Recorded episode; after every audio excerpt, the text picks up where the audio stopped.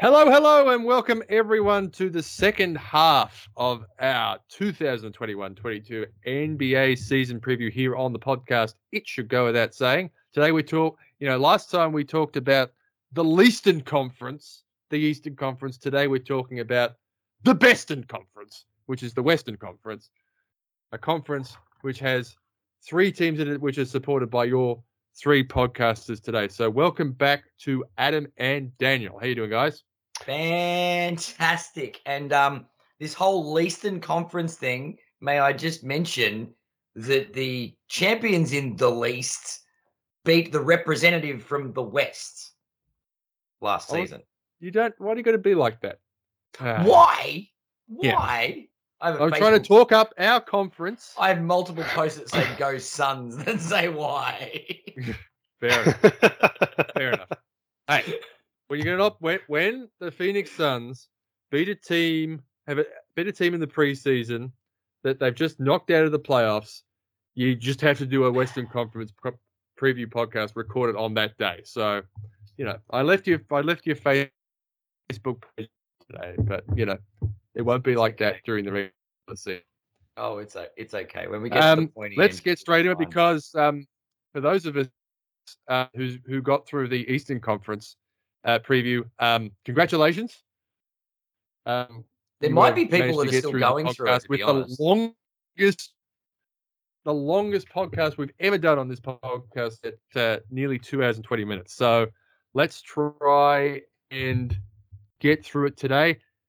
Uh, again, I'll just recap for the uninitiated on Ichigo that saying, uh, my podcast, I'm sort of the boss, so we go in reverse order of how I think the teams will go, and we'll stick with what we did with the Eastern Conference, which is we'll ask. we- We've got some questions that will help get some discussion going to try and keep things moving. There are teams in the Western Conference that we actually want to talk about. So, three hours, three and a half hours, who knows? I'm making no promises, but I'm going to start with uh, the team I've got ranked in the 15th spot, and I've uh, kept the faith with this uh, unit for quite a long time. But I've got them 15th, and it's pretty much their own doing. It's the Oklahoma City Thunder. Um, do have an Aussie phenom projected to start a point guard for them in Josh Giddey. They've got Shai Gilgeous-Alexander, Ludort, Darius Bazley, and Derek Favors. As their starting lineup, there's barely a name on their bench that I recognize. They're uniquely placed in that they do not have a single player on their roster earning $10 million a year this year. No one earning 10 figures. Derek Favors is the highest player at 9.7 million. So flipping it around, I'm to start with Adam today to get the first question. When do Oklahoma City, when do the Thunder start to improve? Um, this is a tough one. I, I actually, I, I think they're they're they're ready to start improving. Um, geez, the Western Conference is is the bottom half's pretty pretty ordinary when you look at it. Um, look, I, I think you're going to see a lot of improvement. This is a draft them all and see who who who who's decent thing. There, could be some could be some upsets. It could be some some fun, but I think we're going to start to see the formation of uh, of the future OKC in this um in this coming season. They've still got a gazillion draft picks too. So if it doesn't work, they just um they just keep drafting and just throwing stuff into the pot until it until it boils, I guess.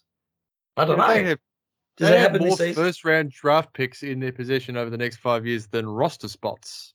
Like Yes. if they let everyone go. It's yeah, like they can. No, no, I'm saying they they keep throwing sh- stuff into the pot, and if it doesn't boil, and they that like this this group doesn't catch fire, they toss out the the ones that aren't performing and draft more first rounders. Is that the best they can do? Is in terms of Well, it's the direction the use of their first round draft picks to just keep drafting guys until someone works? This could be the process 2.0. This could this could be the new way to do things. I, I which hon- pieces do honestly, you think? But Oklahoma you know, so so in defense of this approach, Mm. And we're going to get to the pointy end of the Western Conference in a few hours. Um, now, the bottom half here, what are- what are they trying to do? What is their goal? To to make tenth and jump into a playoff tournament, or do you just keep rolling the dice so that once those teams at the top start to dwindle or slowly fall apart, you've got a really young, talented roster ready to go, and that that might not be this season. And well, well, sorry, it won't be this season, but it could be in two or three seasons, and then they're still going to have those extra first rounders to add to whatever they've built. Now, it could go down the path of Boston where they never re- really figure it out, and then they get into the playoffs and then just slowly taper off. But I, I, I just think it'll be exciting to see them just roll the dice with practically a different lineup every second night because there's no there's no fundamental star there, and it's there for the taking. It's sort of like a, the challenge has been laid for all these these youngsters. It's it's interesting. I don't know if mm. it's logical, but It's unprecedented. that and that and isn't that exciting though? And it's a sport that's been going. You know what? What is this? We're we're celebrating. Is it seventy five years of the NBA this Mhm. season? Yeah. To Unless get you're a- something unprecedented in the way they're doing things is is fantastic. We're, we're celebrating 75 years. If you're a LeBron stan, you're celebrating like 19 years. Um, can what I mean, it is unprecedented. At some stage, we'll expect the Oklahoma City Thunder to to turn the corner and start packaging These picks. marginal stars with first round draft picks to upgrade on those players. They've got Yep. they've got an insane amount of cap room and an insane amount of draft picks, and they can pretty much accommodate anybody's recovery mission to their own benefit. So, um, quick question, Dan. Yeah. Um, how many of how many Oklahoma City Thunder players that they have now uh, in their next Western Conference Finals team? What's the over under? Just in terms this is getting rather specific, but is, is is if I gave you an over under of one and a half, like there'll be to pick the over, you'll say more than two or more, or one or two the under. Which one would which one would you think? Uh, I'd go with the under. I think they've got some really good, um, like you know, Luguentz Dort is my spirit animal. I love him to bits, but he's super. he's super inefficient. He's like, he's like short Ben Wallace, right? Who I always loved. You were Um, you were on the Ben Wallace bandwagon I was. before I I built the Ben Wallace band. as Wallace early bandwagon. as Adam was on the Julius Randle bandwagon. Yeah. Yeah. Um, Yeah. That said, though, it's like if I think about that roster and I think about the kind of construction you would need to get to a Western Conference Finals, we're talking, you know, at least one super duper star or at least two proper stars. The only one who clearly has star potential at this point is SGA. And even then, you know, this season, you know, he's a young player. He's really good. If it wasn't so competitive, he'd probably be pushing for an all star spot, but I'm not convinced he'll get there this season with the competition. And he's their best player, and it's not close, right? Um, I have a feeling that Dort is going to end up being the type of guy that's so good at what he does, um, but limited in the breadth of what he does, he's going to end up having one of those contracts that is eminently tradable, and that is exactly what's probably going to need to happen for them to get good enough to get into the Western Conference Finals. And the other guys, I mean, I had to look most of these guys up. Most of them I haven't heard of. I mean, Giddey, I, I know about, but he's 18. He's 18. He's raw. He doesn't really have a, an NBA body yet. He'll grow into something. He has a lot of potential, but he's not going to be there for a while. Mm. And by the time he gets there, is he going to be a piece? so is he going to be okay, a so, centerpiece? so what about what about Josh Giddey? Let's let's use that as the example. Is this his best opportunity to show what he's got? Is this canvas, this whatever OKC is, is this his opportunity? Is this the best opportunity a young player like Josh Giddey has? I don't think- know if there's a better opportunity for him. Yeah. there would be mm. situations that'd be very similar. And Similar, probably, sure.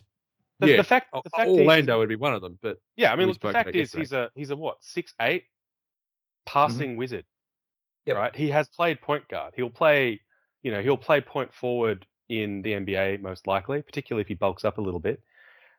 But he's young, he's slight. He's got, you know, he's got an elite scorer on that team who plays kind of officially plays point guard, but is more of a scorer. He'll have a chance to show stuff, and even bad teams score heaps of points, and they have to get those. They have to create those shots somehow. So I think he'll have uh, certainly have a chance to show his play, showcase his playmaking. Um, and if they're not playing in a in a well oiled, structured, and drilled offense, um, his creativity uh, as a playmaker is going to have a chance to show as, to shine as well.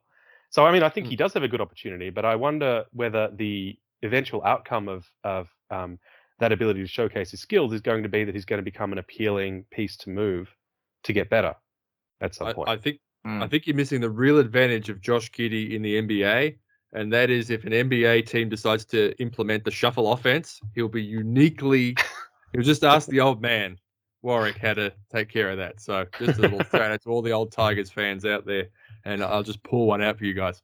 Um, quick one word answer for this year: Are the Oklahoma City Thunder finishing higher than 15th in the Western Conference? Daniel, uh, no. Yes. Adam, Yes. yes, Yes. Adam's got a team worse than Oklahoma City in the Western Conference. So There was a team I there was a team I thought about putting uh, putting behind them, but I changed my mind. Well, I'm going to You guess like it, you, you like your T Wolves too much? No, I'm kidding. I'm kidding. I'm going to guess it was the team I had 14th, and that was the Houston Rockets.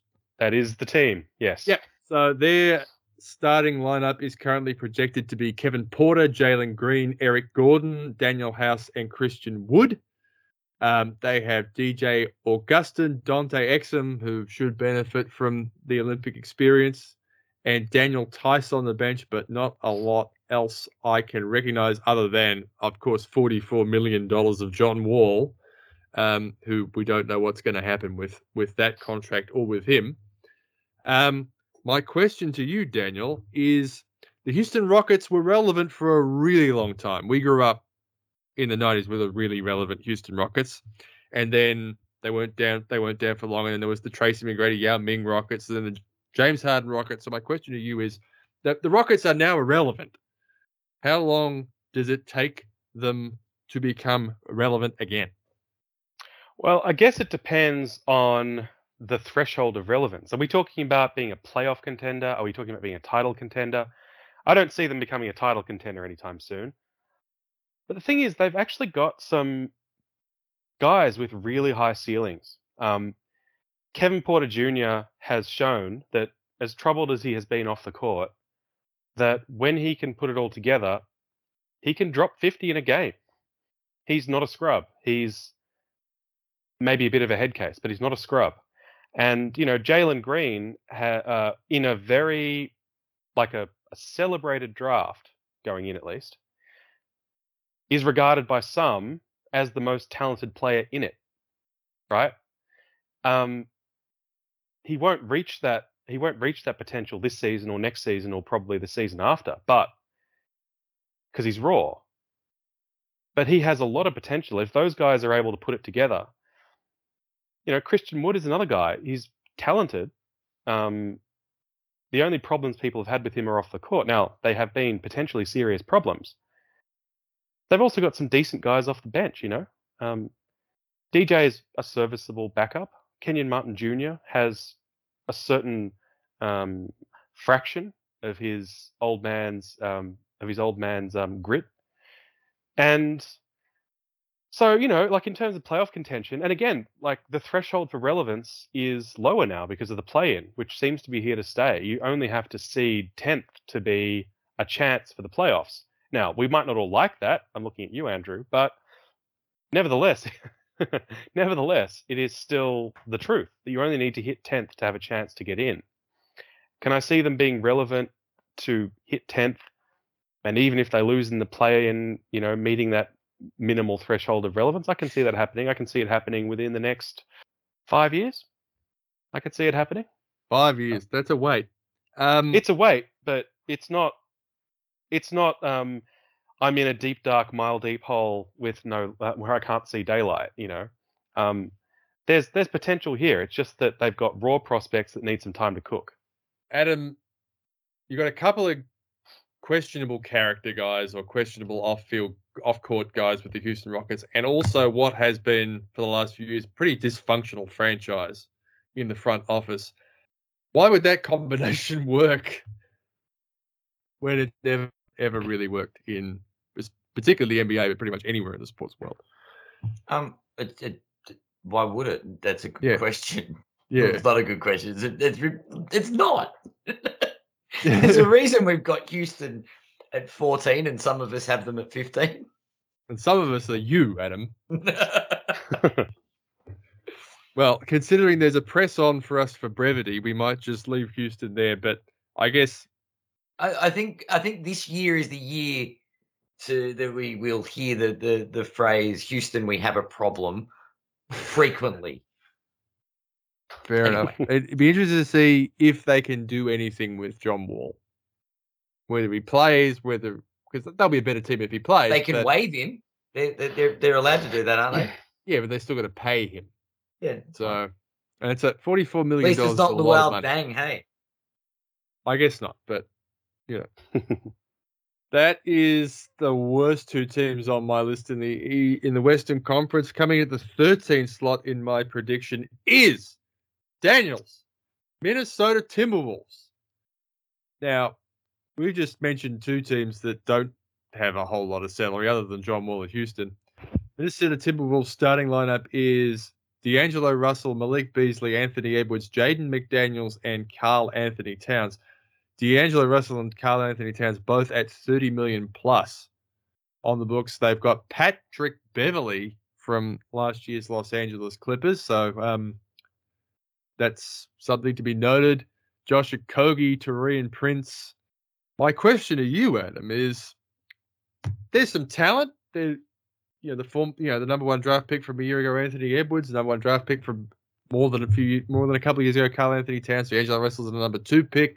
These are guys who've produced numbers in the NBA. They've got talent. They're not old. None of those guys are past the halfway park mark, park halfway mark of their, their careers. Might seem like an odd one.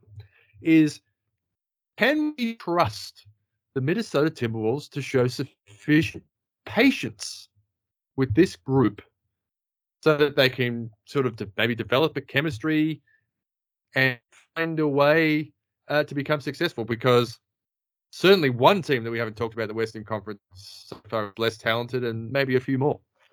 Oh, this is.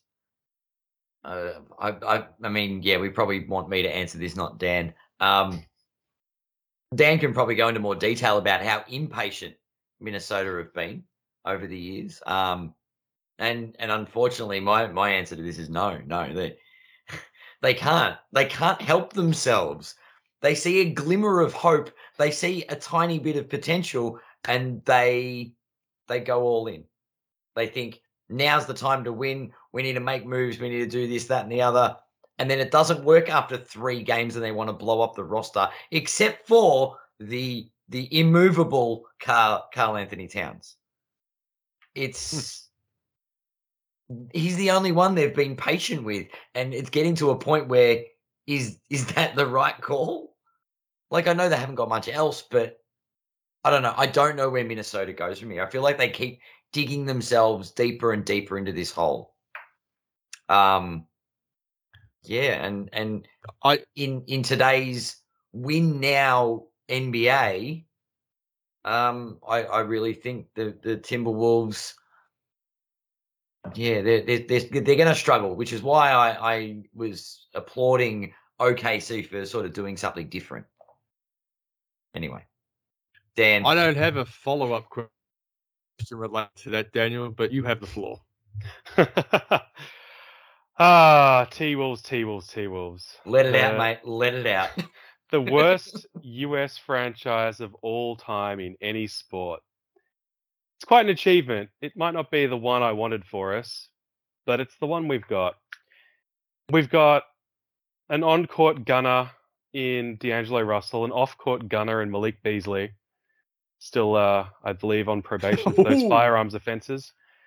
Um, I, I've I've joked before that the T Wolves are, are, are sort of nice to me, and that they never allow me to feel enough hope to be that crushingly disappointed when they're again terrible.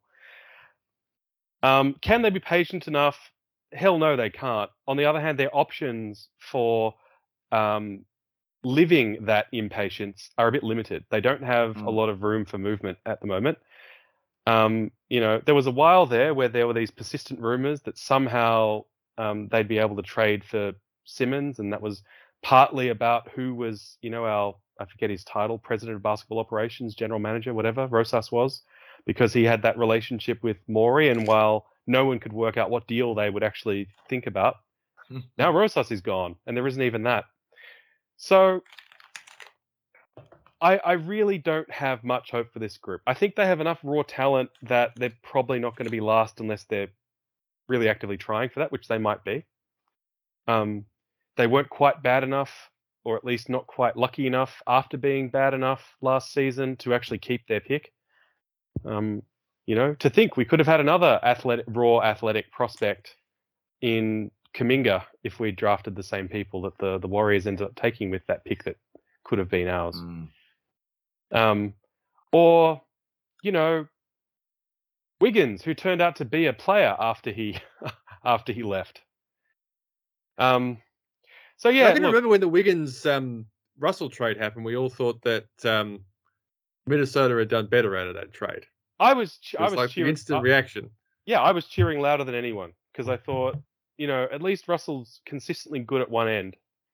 Um, whereas, you know, Wiggins wasn't consistently good at anything. Um, so yeah, look, it's a it's a not a season full of much hope. I've gotten a bit sick of watching Cat, even though he is a really elite shooter, like elite enough that he's not just good for a big guy, he's just a good shooter. What they kind of need is someone who can actually play some semblance of defense. I wonder about, you know, like they picked up P Bev and Taurean Prince in the off season. I wonder if either of those guys will be able to help a bit at that end. But, you know, Pat Bev is not what he used to be. Um, and he's probably not going to play a whole Mm. lot. Um, you know, if we had been able to get a player like Simmons and he was actually trying, he'd be great for us in the regular season, but I don't think we're going to be able to get him. Um, so yeah, yeah, kind of depressing yet again. I, I think I'm going to be focusing on some players I like this season more so than I am my team. Ah well. Um, At least we'll get some highlight dunks from Anthony Edwards. it's That's it's it. been it's been two, three, four years of drastic change in the world and the NBA. So it's nice to have a little bit of reliable certainty, and we're getting it. from the Screw Minnesota Don't you you. love it when Phoenix start winning games? How uh... Yeah, I would have made that. I would Smug have made that quip. I would have made that quip regardless. Yeah, true. Smug This mode. is true. Um, another one of those changes has been how we treat our next team, the number 12 team, a team that Adam and I went back and forth while Adam hung on vainly to the hope, which came true more often than not, that they would keep making the playoffs. Number 12 team I have at the moment is the San Antonio Spurs, um, who haven't made the playoffs the last two seasons, and it looks like um, the the halcyon days of Pop and Timmy and Manu and Tony Parker and all the others are, are, are well and truly behind them. Their starting line projected to be DeJounte Murray, Derrick White, Lonnie Walker, Keldon Johnson, and Jakob Poeltl. Uh, they have no longer have Lamarcus Aldridge. They no longer have DeMar DeRozan. They do have Jock Landale, who managed to play himself into an NBA contract during the Olympics. So, um, congrats there to Jock, um, who was in the starting line for the Boomers. My question to Daniel on the Spurs is: We got, I've got them twelve. Um, basically because Gregg Popovich is their coach. Am I giving Pop too much credit? Uh, Is this like what for? for and you, you in my AFL preview pod, I had Hawthorn above Essendon at the start of the season, and my question to CJ was: uh, Was I just was, there like a Clarko tax? Was just the coach paying too much respect to the coach rather than what the cattle was, and I guess it's the same for the Spurs. Should they be lower? And I'm just, I'm just, it's just the pop tag, just pumping them up a couple of spots because Pop's earned their. Well, I mean, it's not like you put them in the playoffs.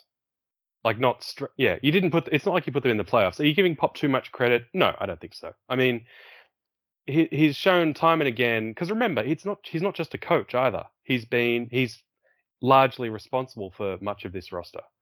Um, he's, um, you know, mentored a lot of the team. He has a lot of uh, influence in player movement. Um, a lot of influence in draft strategy. Um, and a very consistent track record. Yes, I mean anyone who'd had the number one pick that year would have taken Tim Duncan, but the same can't be said of all of those hits. Um, not everyone would have taken, and uh, not not everyone recognised um, how good Kawhi Leonard was going to be.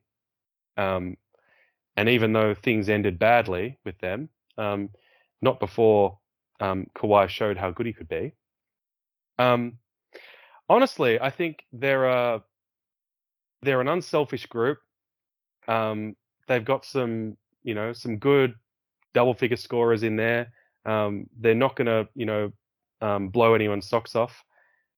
But they're a really good system team, and the person most responsible for that system is Pop. Um, they're not Mm. contending for a championship. They're probably not contending for the playoffs now or within the next few seasons, but they also have a pretty strong history of playing a bit above what you expect just based on looking at the roster and kind of, Mm. you know, totting up the talent they've got. Um, they're good They, at uh, I should, I should mention they also have Doug McDermott, Thad Young, Al-Farouq Aminu, and Zach Collins on their roster. So there's uh, names who have had relevant NBA moments in the past. So They've um. I don't want to sell them too short. What round of the playoffs are they getting knocked out of, Adam?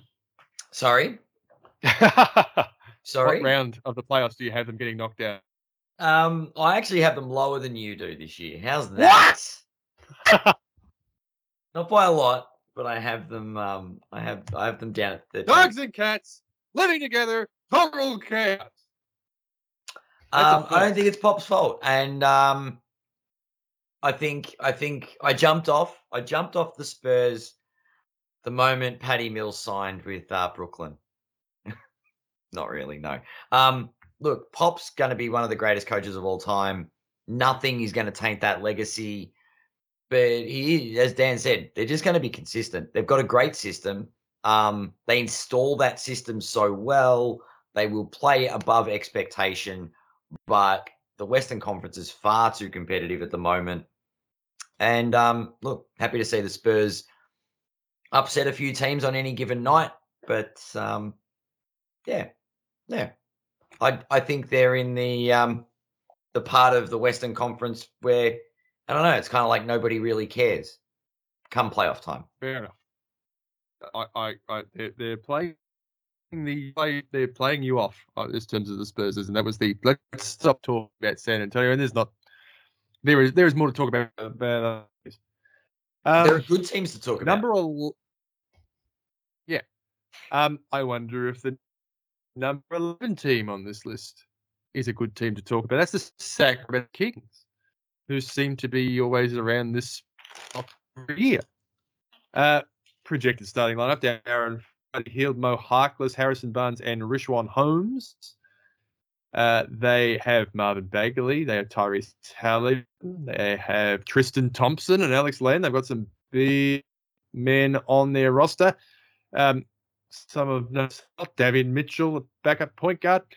Um, a lot of pieces there, and it just seems like something's about to happen. So my question, Adam, is to you: hmm When does Sacramento push all their chips in the middle of the table? Because the move's going to happen.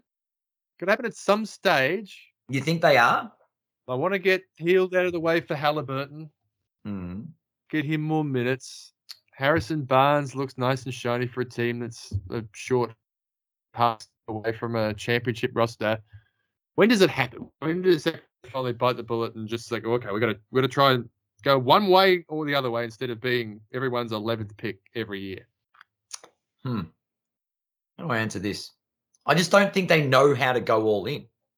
You, like there was, I'm kind of glad we didn't end up with with Buddy Buddy Hield for was it Kuzma? I think it was the deal that was being offered. And then all of a sudden we most, they, most the of the got parts of the Westbrook. deal ended up in the Westbrook deal. Yeah, Yeah. Um but they, they they just can't pull the trigger on it. They need to realize that when the when when opportunity knocks, they've got to make a call on it. Not um Yep. and ah and leave that offer sit there on the table until until somebody else goes, you know what, here's a different offer, let's go.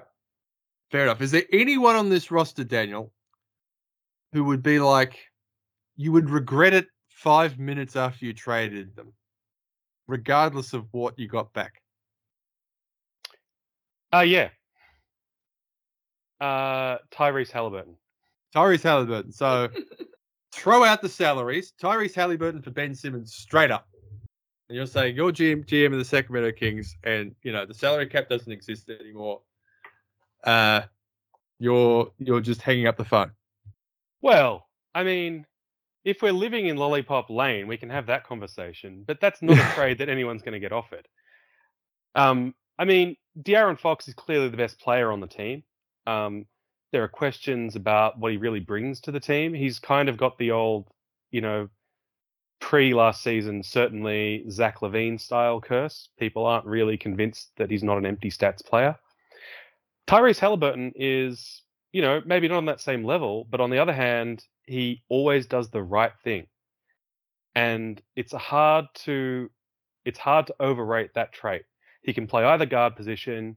He's not a liability at either end of the court. He can fit into any lineup. I mean, he came into the league as a player that people thought was a point guard and might be a problem because Fox plays the same position.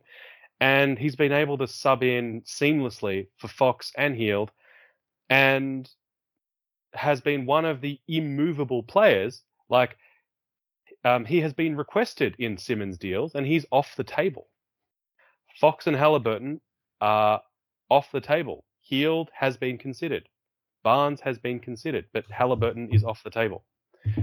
I I, I agree with you. Actually, by the way, I just Mm. like what I mean, and I agree with both of you. I think at, at that point Adams trying to make is if the Sacramento Kings knew what to do, they would have done it already because they've got Mm.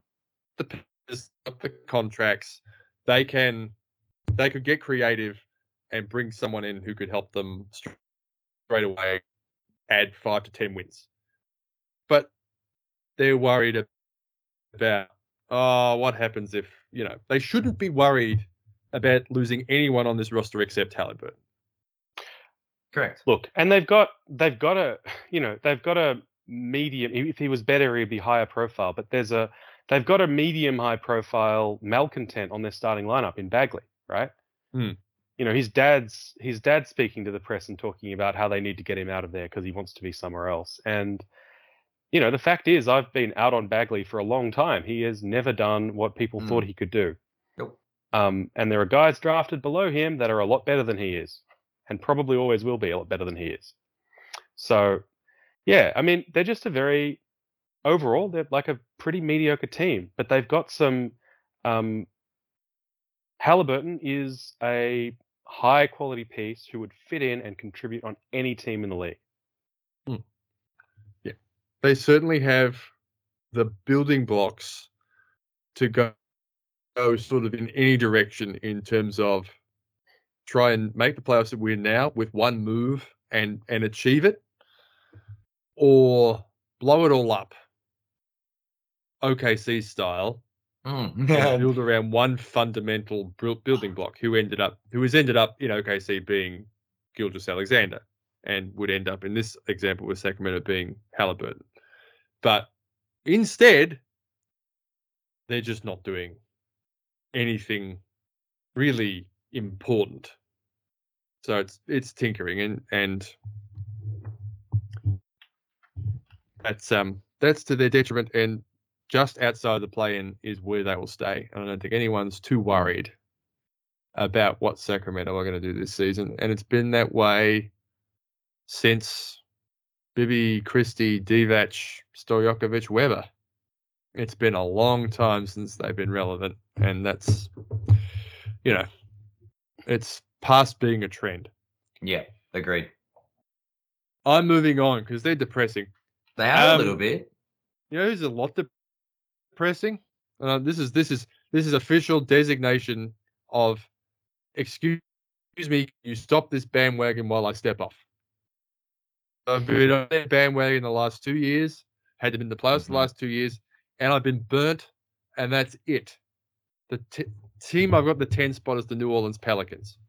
At the moment, their projected starting lineup is Tomas Satoransky, Devontae Graham, Brandon Ingram, Zion Williamson, and Jonas Valanciunas. They got Jaxson Hayes. They've got Josh Hart. Um, a lot of talent there. A lot of lot of lot of sizable contracts.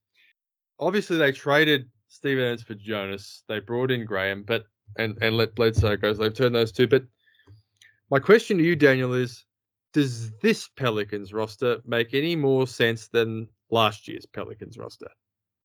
I mean, it's an easy yes, but that's mostly because they made so little sense last season, right? It's a low bar. They made no sense to anyone except me in the preview pod when It's- I talked about their roster it's a- construction. Making more sense than last season is a bar so low that you could lie on the ground and roll over it. No need to even step. Steven Adams and Zion. I guess we didn't know exactly what Zion's NBA game was going to be like. Not really. Um, but having seen it, um, makes so much more sense than Adams did. Um, has got a bit more range, a a bit more just offensive game. He's got some skills there. Um, Ingram um, is a good scorer. He does need the ball in his hands a bit. Um, but Zion, this this idea, this point Zion game is a is one that was, um, you know, that the team sort of fell in love with a bit last season, and you know, essentially he's some of the surest, one of the surest um, people for two points in the league if you get him in the right spot. He's got that suddenness to him. He's a, a good playmaker, and they've replaced a pass first point point guard with a you know a really good shooting point guard in uh, Devonte Graham. Um, I actually think their starting lineup isn't that bad. I mean, if Zion can stay healthy, but that's a big if. He just hurt his foot again in the pre, or just either in the Mm. preseason or before the preseason, and we don't yet know how long he'll be out. Um, and until, you know, as long as Zion looks roughly the way he looks, lower body injuries are going to be a constant worry. Um, that you know, you never know when it's going to happen. When he's on, he's great, but if he's playing, you know, fifty percent of the season every year, um, there's a pretty low ceiling on how good his teams are going to be, even if he's the best player in history when he's on the court. Um, their bench is not that strong. You know, they've got a, you know, I think there are some people who think that their rookie Trey Murphy III is promising, but he's still a rookie. On the balance, they lack depth. Um, but their starting lineup makes a lot more sense than their starting lineup last season did. Um, and I think once Zion and Ingram can continue to learn how to play together, as long as they're both on the court, they both kind of want the ball. Um, yeah. So yeah, they make more sense than last season, but they're still not. They're still pretty shallow, I think, um, and that's going to put a real cap on how well they can do. And that's assuming Zion can stay healthy. Fair enough. He, al- he also Just- needs just- to go back. He also needs to go back to playing defense like he did in college. Just saying. Well, you know, players tend to get the most out of themselves at Duke. Um, yeah, not everyone can get coached by Coach K. Um, who I think is this, this next season is his last season. I think he's been like there for forty years, so um, that's remarkable. That's why I thought I'd remark about it. Yeah. this just just to check with you guys because this is a quick answer. The Pelicans isn't a possible locate destination for Ben Simmons. You know, it's been ten minutes since we talked about him, so I just want to bring him up again. um. like All right. What do you? What do you okay. What do you trade for him? Ingram and Murphy. Mm-mm. Nope. Not a hope in hell. Okay, Ingram. I just think Nah, Ingram's too good. okay. Yeah, I, I second that. I don't think um I don't think that'll get uh I think I think the Pels hang the Scoring wise, they'd be minus what? Well, and the other thing is, just in terms of like a, honestly, in terms of like a floor geometry thing, he and Zion can't play together. No way. Hmm. Fair enough. Simmons and Zion. I Yeah. have May as Imagine. well call Simmons um Embiid. I mean Zion Embiid. Yeah. I have long term doubts about whether Brett Ingram and Zion can work together. I think the Pels do as well, but that's not the right trade. That's not the right trade. Fair to, enough, But. Ingram's at just under thirty million, and that's a that's a that's a small market. Yeah. Um. No, I think he. I think he's going to be the piece they move probably, Hmm. but I don't think that's the move that they're going to make. Okay. Fair enough. I'm now, as I mentioned, Jonas Valanciunas is now on the New Orleans Pelicans. Last year he was on the Memphis Grizzlies, Mhm. right? So that's who I have nine. And I I just need someone that's explained to me. This is my question about the Memphis Grizzlies. Um, Adam, why did they trade Jonas Valanciunas? He was awesome last season. I think they're trying to get overs for him. Honestly. So overs was Steven Adams. Yeah, maybe maybe they didn't quite. They they thought it was the most think? No, they they thought he'd hit a peak, and he wasn't. he wasn't going to be able to repeat it this season. I think he was playing above himself last season, but Yeah, but if he's hit a peak, Adams hit it earlier. yeah, yeah, true, true. We all know that Adams has struggled to sort of Also, do anything without Westbrook. yeah, and Stephen Adams is earning six, seven million dollars more Mm. than Jonas. I this, this is when I saw it, I couldn't understand it, and then I thought about it, and I still couldn't understand it. Then I stopped thinking about it, then I started thinking about it again, and it's months later, and I still can't understand it. I don't think anyone really understands it. I just, I think they didn't have faith in um Jonas. Daniel, you want to have a crack at it? I just can't. I, I'm literally shaking Yeah. my head. Uh it's it's a mystery to me. I I, I do Mm. have trouble working it out. I mean, was it the same trade? Was it the same trade? I'm just trying to work out. It, wasn't. It wasn't part of the Ziaire Williams move, was it? I'm just, I'm, I'm, uh, great. He was That, traded. that wasn't. That wasn't how they got Ziaire Williams, was it? yeah, it was. So, so that's the reason I think. Um, I'm not sure that they're right, but, but um, uh, I, I I I believe I have read that they had great enthusiasm for Ziaire Williams, which not everyone shares. But I think that was that was that was a big part of the value add for them. They wanted that pick.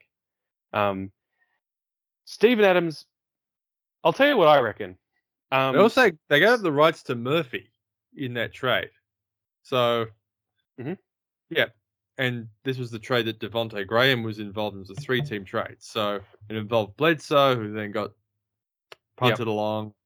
yeah, So I think there are a couple of things. One of them is that um, Stephen Adams is a player that w- has been at his most successful um, playing with um, an aggressive, high speed, um, high motor, single gear point guard.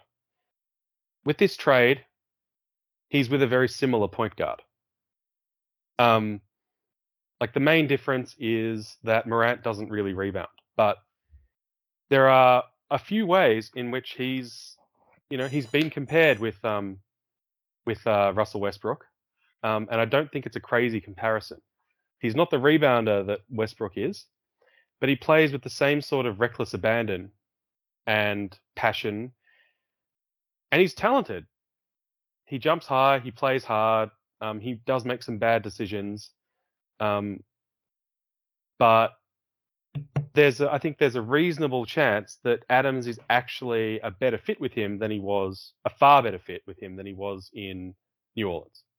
I mean, I'm not arguing that it's not a bad move for Stephen Adams. Mm. I, just, I think it's a great move for the Grizzlies. I, I just think when you've got two, a big guy and a little guy, who first of all look like they enjoy playing with each other, and to play well together, don't mess with that.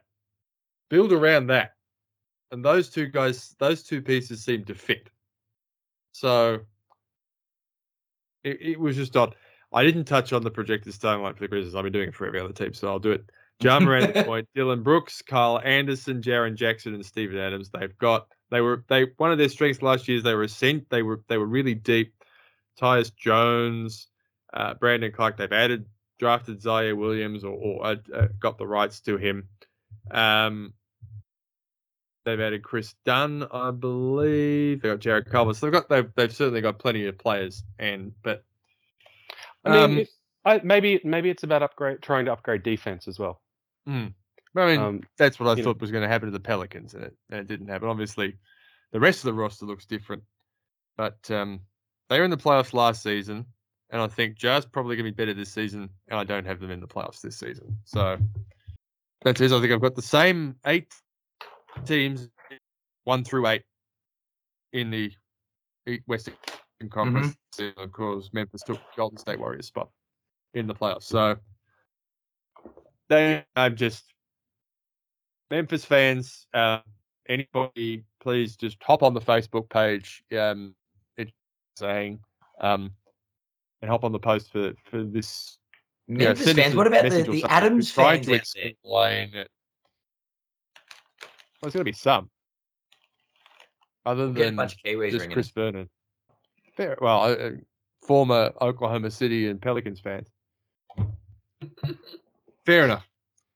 Number eight. So whenever in the actual playoffs, you know, uh, let's not not worry about playing rubbish. Um, I've got the Portland Trailblazers in the number eight spot. I was big on them last season. The number of teams that you know have have burned me. Um, projected starting lineup.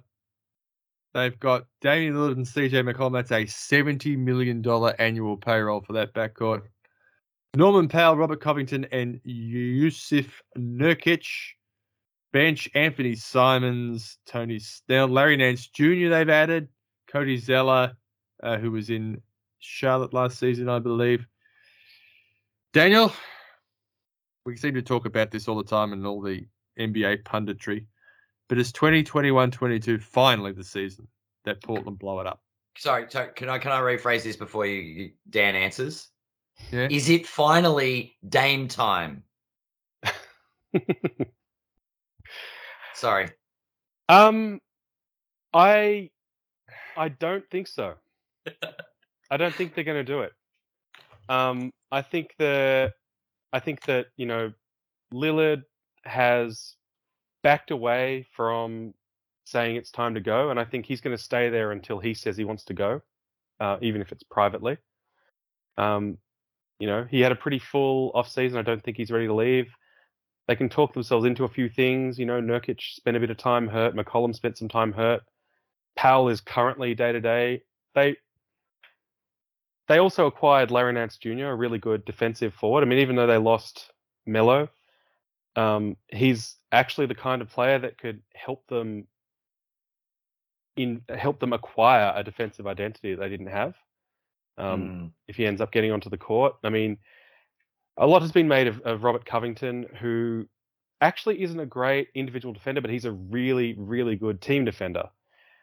So you unlock Covington's um, Covington's defense by putting him uh, on the floor with other good team defenders and one or more good individual defenders. And Larry Nance Jr. is a fantastic defender. Um, and the shooting of Lillard and McCollum allows you to have less effective offensive players on the floor for other reasons. If Mm. they're good at um, if they're good at setting screens, if they're good at um, defending the ball, that sort of thing, right? So assuming they're healthy, and I guess you can sort of apply that caveat to every team, particularly given what happened last season. But assuming they're healthy, I, I don't think they're bad enough to need to blow it up. And Lillard, I don't think is unhappy and wanting to leave enough for them to do that. For a while, for a hot minute there, before things turned into a tire fire, or at least before they turned into the tire fire they are now. I know there was some buzz about um, CJ for CJ for Simmons, but that would be a pretty good return for Simmons with his current value right now. and uh, Portland's not looking to trade, um, not looking to do that. I don't think. And then they would have the problem, like if they do trade CJ for a, a Simmons, they're going to start having some of the same sorts of problems that others have, uh, um, that that Phillies had in that um, they then lack some offensive balance, um, particularly given the rest of their roster. So, I mean, maybe they'll maybe they're considering it, but I don't think they're going to do it this season. I think this Mm. group would have to. This group would certainly have to fail and fail badly for them to seriously think about doing it mid-season or even in the coming off season. I just don't think it's that likely. Fair enough. Fair enough. Um, a bit like yeah, yeah. They just seem to be stuck in a sort of band of they're too you know too much talent and Dame's too much of a superstar for them to fall too Mm. far. But but they just seem incapable of. I, I mean, I thought I thought when they added Covington last season, that was going to be a pretty helpful piece, and then it's it was sort of hard for them to utilize Covington to his best abilities when other pieces in the roster were missing because of injury. So Well, CJ was playing the Yeah. best basketball of his entire career before he got hurt, and Mm. you know, I- I think as well that it's a reality. It's unfortunate, but it's, but it's a reality that there are certain limits on teams like Portland that um, are just always going to be there for smaller market, less glamorous destination teams, right? They're not going to be. They don't have the um, the the glitter to attract um, free uh, unrestricted free agents, right? Which means their improvement has to come from beneficial trades or the draft. Um, Yeah. and you know, it's like if they were going to blow it up, what are the moves they make? You know, it's Mm. hard to see, you know, the, a blockbuster move that's going to improve them all that much, given how good they already are. I'd have to be a bit worse, I think, for it to feel justified. Because at the moment, they're re- reliably giving their fans a show. They've got they've got one of the best clutch players in the league, um, and they're competitive. They're always competitive. They're not quite good enough to win it all, but they're always competitive. Yeah. I don't know. I'm are look- we? I'm Are these? Uh, sorry, are these ratings post play-in tournament? I guess because yeah, the play-in tournament is just oh well, they've just decided to uh, decide some of the spots later in the regular season. So Okay. Just curious. whatever, it'll be. You know, regular season record. Regular season record. Good. Good. There Just we go. checking. There's, Yep. there's your answer. Good. Do you like like the Pelican or whoever else you've got to jump over Portland or Portland to jump over someone? I can someone? see Memphis beating Portland in a series. Yeah. How's that? I would be more likely to see it if they still had Jonas, but I'm not getting over that anytime soon.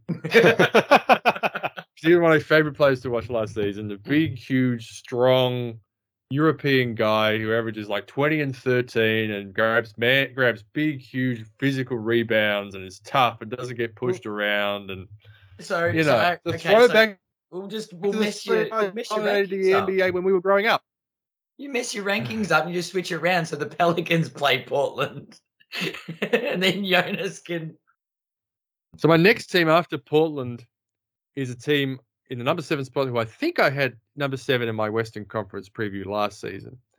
Um, and that is the Golden State Warriors. Uh, starting line projected to be Steph Curry, Jordan Poole, Andrew Wiggins, Draymond Green, and Kevin Looney. They got Klay Thompson coming back to full fitness, hopefully very soon. They've got James Wiseman. They brought back Andre Iguodala, 2015 NBA Finals MVP. Um, they drafted Kuminga. My question to you, Adam, is you know, the Warriors finished with the eighth seed last season after the regular season, but then got knocked out in through the play-in games because they had very clear issues with their with their roster. This roster this year has all the same issues, doesn't it? Hmm. I don't. Mike, car is. I'm I, I know it's horrible to answer questions with questions. Um, how far away is Klay? Because I feel like if Klay's close, we've got a very different Golden State. Which which I get I'm gonna I'm gonna re up you there Oh, and I'm go. gonna see your question and raise you a question. This is a game of questions only, and we're underway. Um Klay's offense come back before his defense. Do they need his defense before his offense? Okay, you win. and now I am playing questions Um, only. No, um, one player you, you may not have mentioned there, Avery Bradley, uh, real lockdown defender, and will be crucial, crucial to, um, I, I suppose their their defensive identity sort of being restored in Golden State. We know they can shoot the lights out. We know they are capable of putting up big numbers, and that man Steph Curry can shoot from anywhere on the floor. When Klay's there, it's insane. It's just insane. Like two of the greatest, or the two greatest three point shooters of all time on the same team. Like we, we live, uh, they live and die by the three, and the other Splash Brother has returned. So a fit Klay means they're they're looking a lot better than they did already last season than last season. But that said, Klay doesn't come back fully.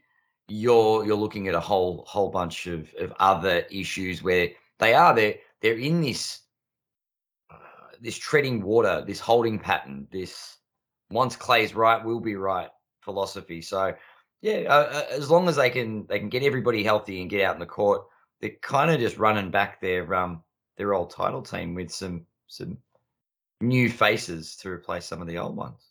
It's exciting. It's good. It's good to see him sort of running it back, so to speak, with uh Iguodala there.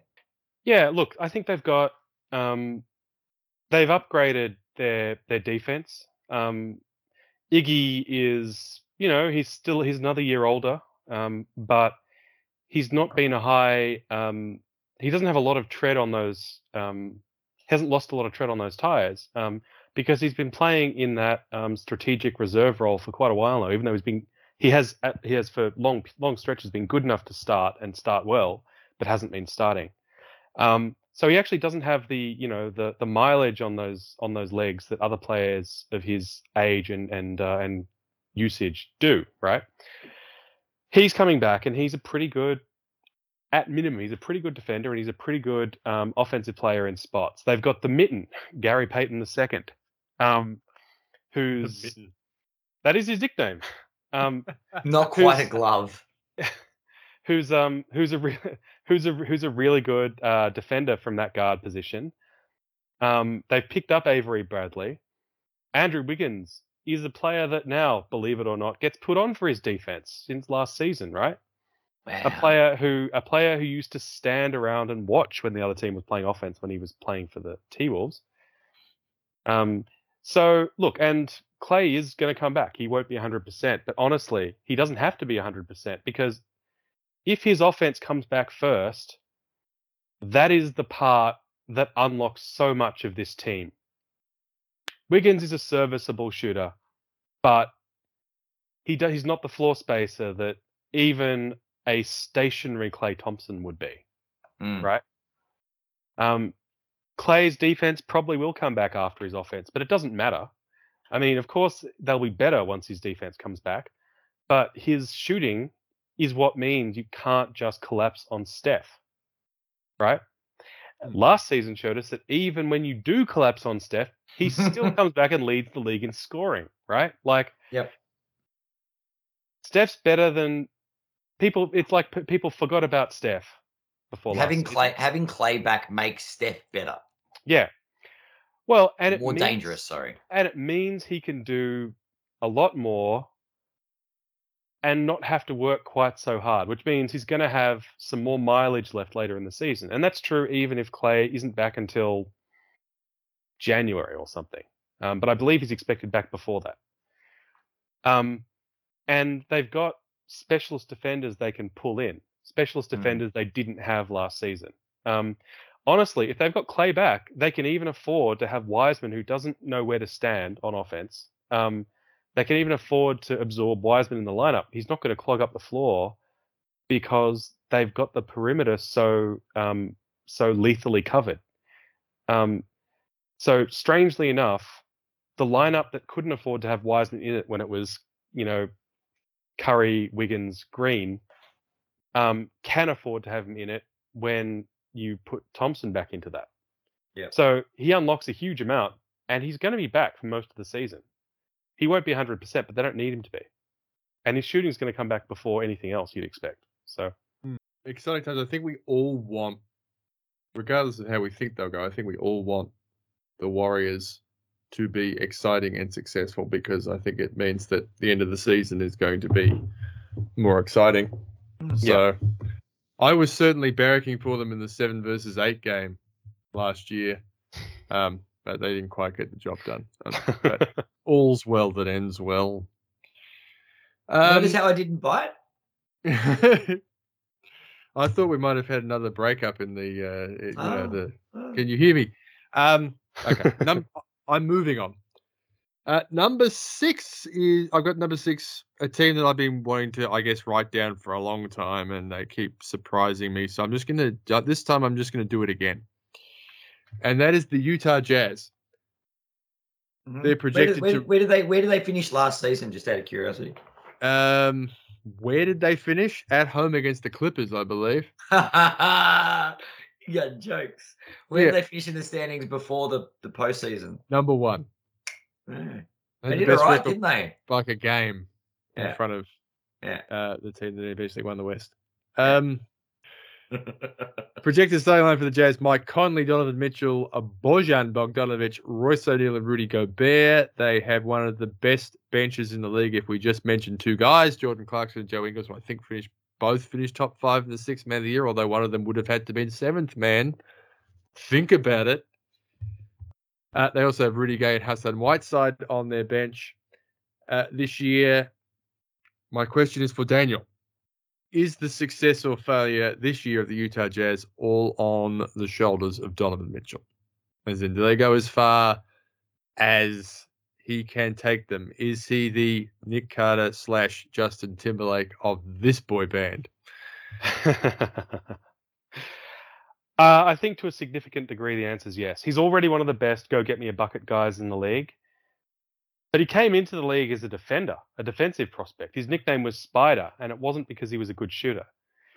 Um, one thing I find interesting is that you know the um, uh, the Stifle Tower has been given a lot of um, given a lot of stick about being a liability and anachronistic in today's NBA, but I don't think that's true.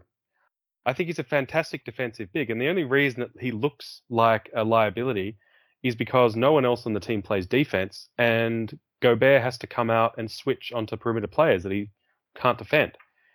If they Mm. had a if they had some decent perimeter defenders, he wouldn't have to do that. And suddenly, it's not about hunting Gobert on the switch. Um, it's a scary defensive team. They only really need one really good um, uh, perimeter defender, and Mitchell has Mitchell was that in college. That's what he was known for. Um, if he can, because he's he's you know he there's not a lot better he can get on offense, maybe a little bit, but not a lot. But if he were able to regain some of that ability, he's got long arms, even though he's you know not super tall for an off guard. He's got long arms for it. Um, we know he's got the instincts and he's got the background. If he can level up his defense, um, so yes, the answer to the question is yes.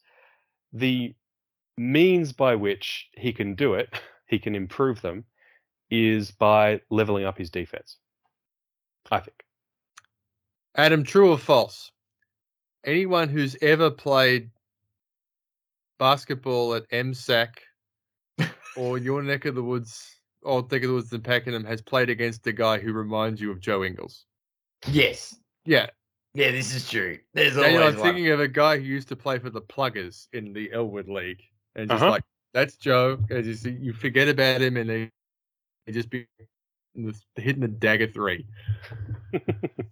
Again, props to Aussie Joe and the, and his performance in the Olympics because that was between him and Mills. They were they were truly the leaders of that team and carried that. And when it wasn't Mills, Mills was off the floor. It was Ingles and running the show, and a lot of heavy lifting. So Congrats to those guys for bringing home what is for all Australian basketball fans a much appreciated and long waited for bronze medal.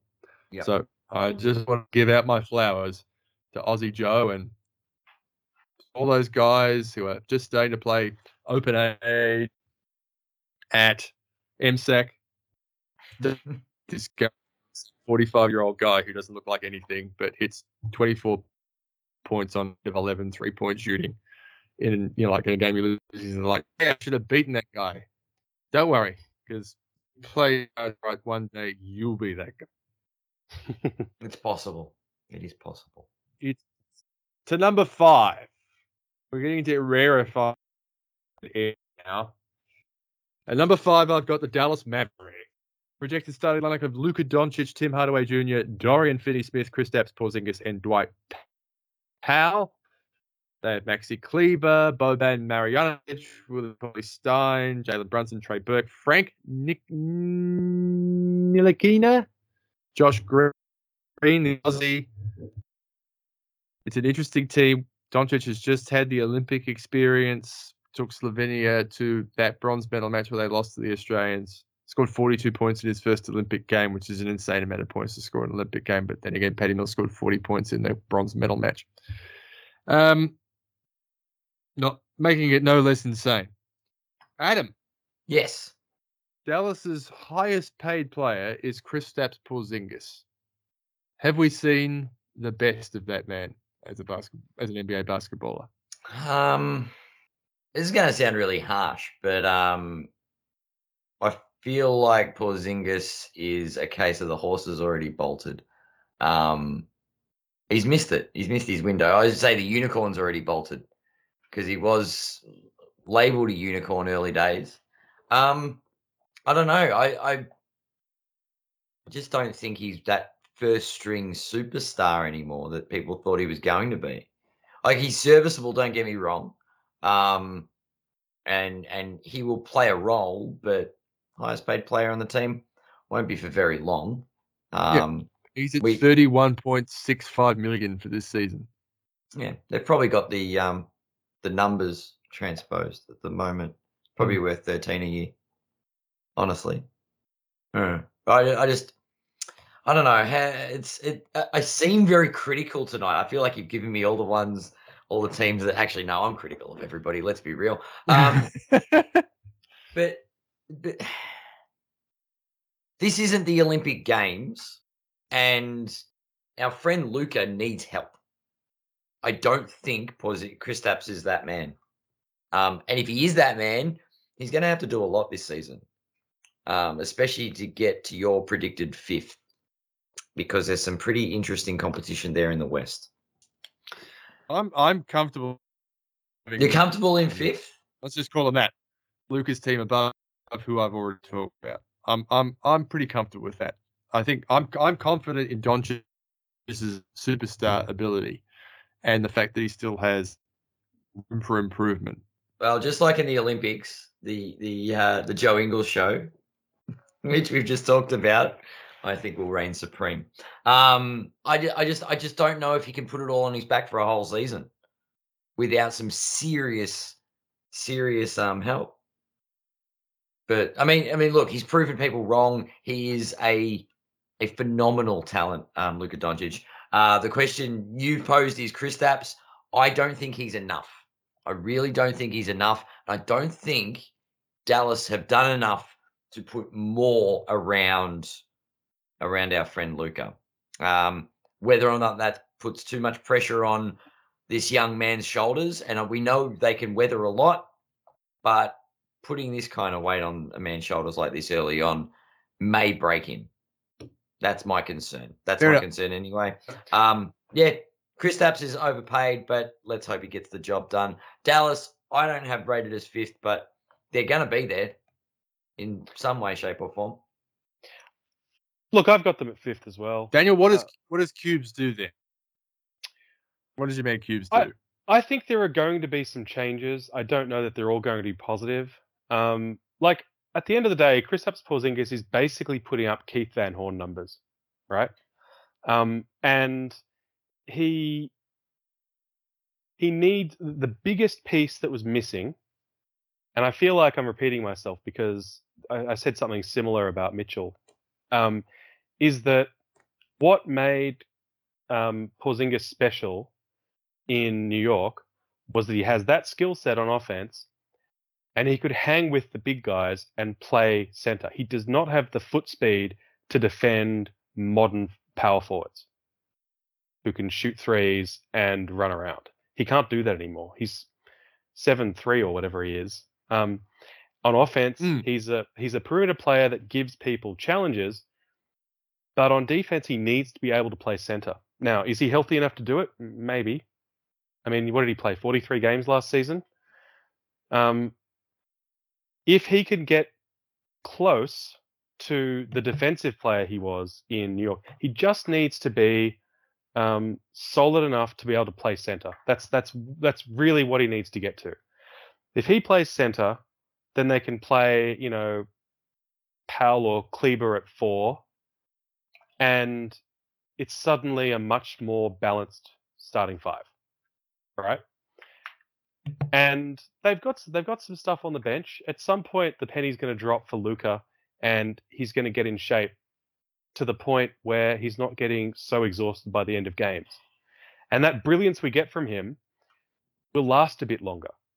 You've seen it every time he's been in the playoffs, where he hasn't yet won a series. Let's not forget, um, Mm. where he is just completely spent by the end of those series. He'll excel, but look at him. Look at him through the bulk of the fourth quarter. He's not afraid of the moment. He just doesn't have any gas left. So I think a lot hangs on Porzingis being able to play center. He's listed as forward at the moment, right? But if Mm. he can get back to playing center and doing a reasonable job on defense against centers, that changes that changes a lot about that team. Yep. Who they can play with him and what realistic contribution he's offering. Because at the moment, he's not a rim protector, but he has been. And maybe he can be again. And if he can do that, that team gets a lot better. Um, I do wonder about what the, the Yeah, we're not- Sorry, go on. I was about to say we're not talking about an Anthony type situation. We'll we'll, we'll get to him some Yep. stage in the podcast, but um, where you're gonna go who's six ten or six eleven, and it's like, is he is he a four or five? Where does he want to play? Christopher Porzingis is seven, seven foot three. You've got to be able to He's big enough to play center. Yeah, to- Yeah. yeah. He's and not he even- should be playing. and he's not and he's not quick enough to play the four. Yeah, hmm. But normally Yep. being 87 inches tall is disqualifying to being quick enough to play on modern Yeah. power forwards. Yeah. And that's the thing. As a center, he's a matchup nightmare for almost every other center in the league, right? They can't defend him. So if he can get to the point where he can defend them a bit, it makes a huge difference. Huge difference. I also wonder what sort of effect the coaching change is going to have. They had a guy there who was generally well regarded, but he'd been around for so long that maybe they'd just sort of gotten sick of listening to him. They've got a new guy, and the main knock on Jason Kidd as a coach is that he's too authoritarian, too. Um, uh, but that said, he's got a young, generational talent who maybe needs could benefit from a bit of extra direction, Mm. um, and a, another strong voice in the locker room. And he certainly didn't have it, and hasn't had it uh, since, um, believe it or not, JJ Barea left. Lower in the talent, but someone that Doncic listened to, someone who was a really strong vet presence in the locker room, and he hasn't really had that.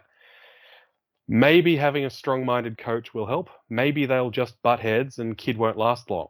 Mm. Um, but it's a difference, and it's a difference that it might be worth paying some attention to. Lots of things to keep an eye out for with the Dallas Mavericks and all sort of circles around Luka. So that's why I asked a question about someone else. Um, okay, we're into the top four. We're into the top four. I haven't mentioned any of the LA teams. I haven't mentioned my team.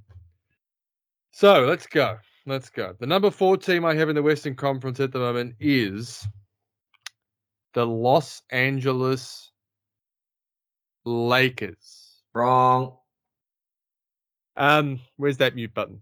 Um, projected starting lineup: Russell Westbrook, Wayne Ellington, Kent Bazemore, LeBron James, and Anthony Davis.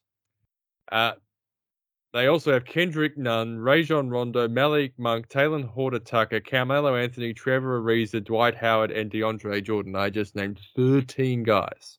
Now, Adam, you said you've been really negative so far. You've been critical through the podcast.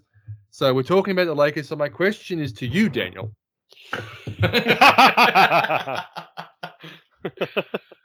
It's a really, really simple- I just read out 13 guys. We talked about our last podcast, four of which are won gold medals at the 2012 Olympic Games in basketball. Will this work? I, I, I, I can't remember the exact phrase I used to describe this team the last time we talked about it. Something like a mixed bag of Lego bricks from different kits or something.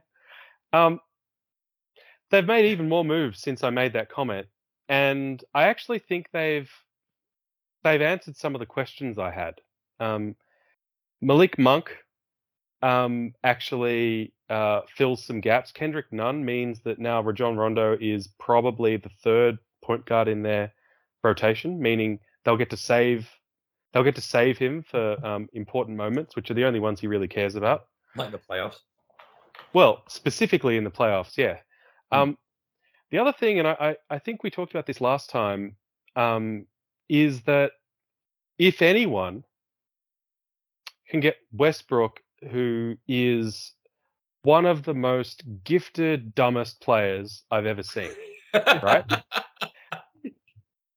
he plays hard, he cares, he tries really hard, and he will head off at 100 miles an hour in the wrong direction, right? Um, and I just wonder, like playing with one of the best leaders the NBA's ever had, and one of the smartest players, if not the smartest player in the NBA right now, in LeBron James, whether that can I- sort of help I- drag him into line. I- I'm just saying, I thought you were going to talk about Dwight Howard. well, and, that, and that's and that's the other thing. You know, Dwight Howard will fart and leave the room, and and uh, LeBron James will stop Russell Westbrook from murdering him for it. Um, let's not forget that as supremely, and we talked about him in the last pod, right? Um, as supremely talented as Kyrie Irving is, he's his limitations are in his personality and his way of uh, being in the world. And the one person who was able to get him to play his role and uh, succeed on the highest stage was this guy, LBJ. Westbrook came here because he wanted to come to LA, wanted to come home. He wouldn't play for the Clips in a pink fit. He said so. He wants to win a championship, hasn't done it yet. And the fact of the matter is that whatever um, Westbrook's shortcomings as a um, a leader and a kind of a personality, he's a supreme athlete even now. He really, really wants it, and he's playing with a guy who has done it before. And he hasn't Mm. done that. He hasn't done that before. He hasn't played with. He hasn't played with anyone who's been all the way um, before. And so if he will listen to anyone, it will be LeBron. It may be, we will find out, that actually he will not listen to anyone. That's possible. So will it will it work? It doesn't look like as much of a mismatch now as it did when we last spoke about this. They've got some scoring off the bench.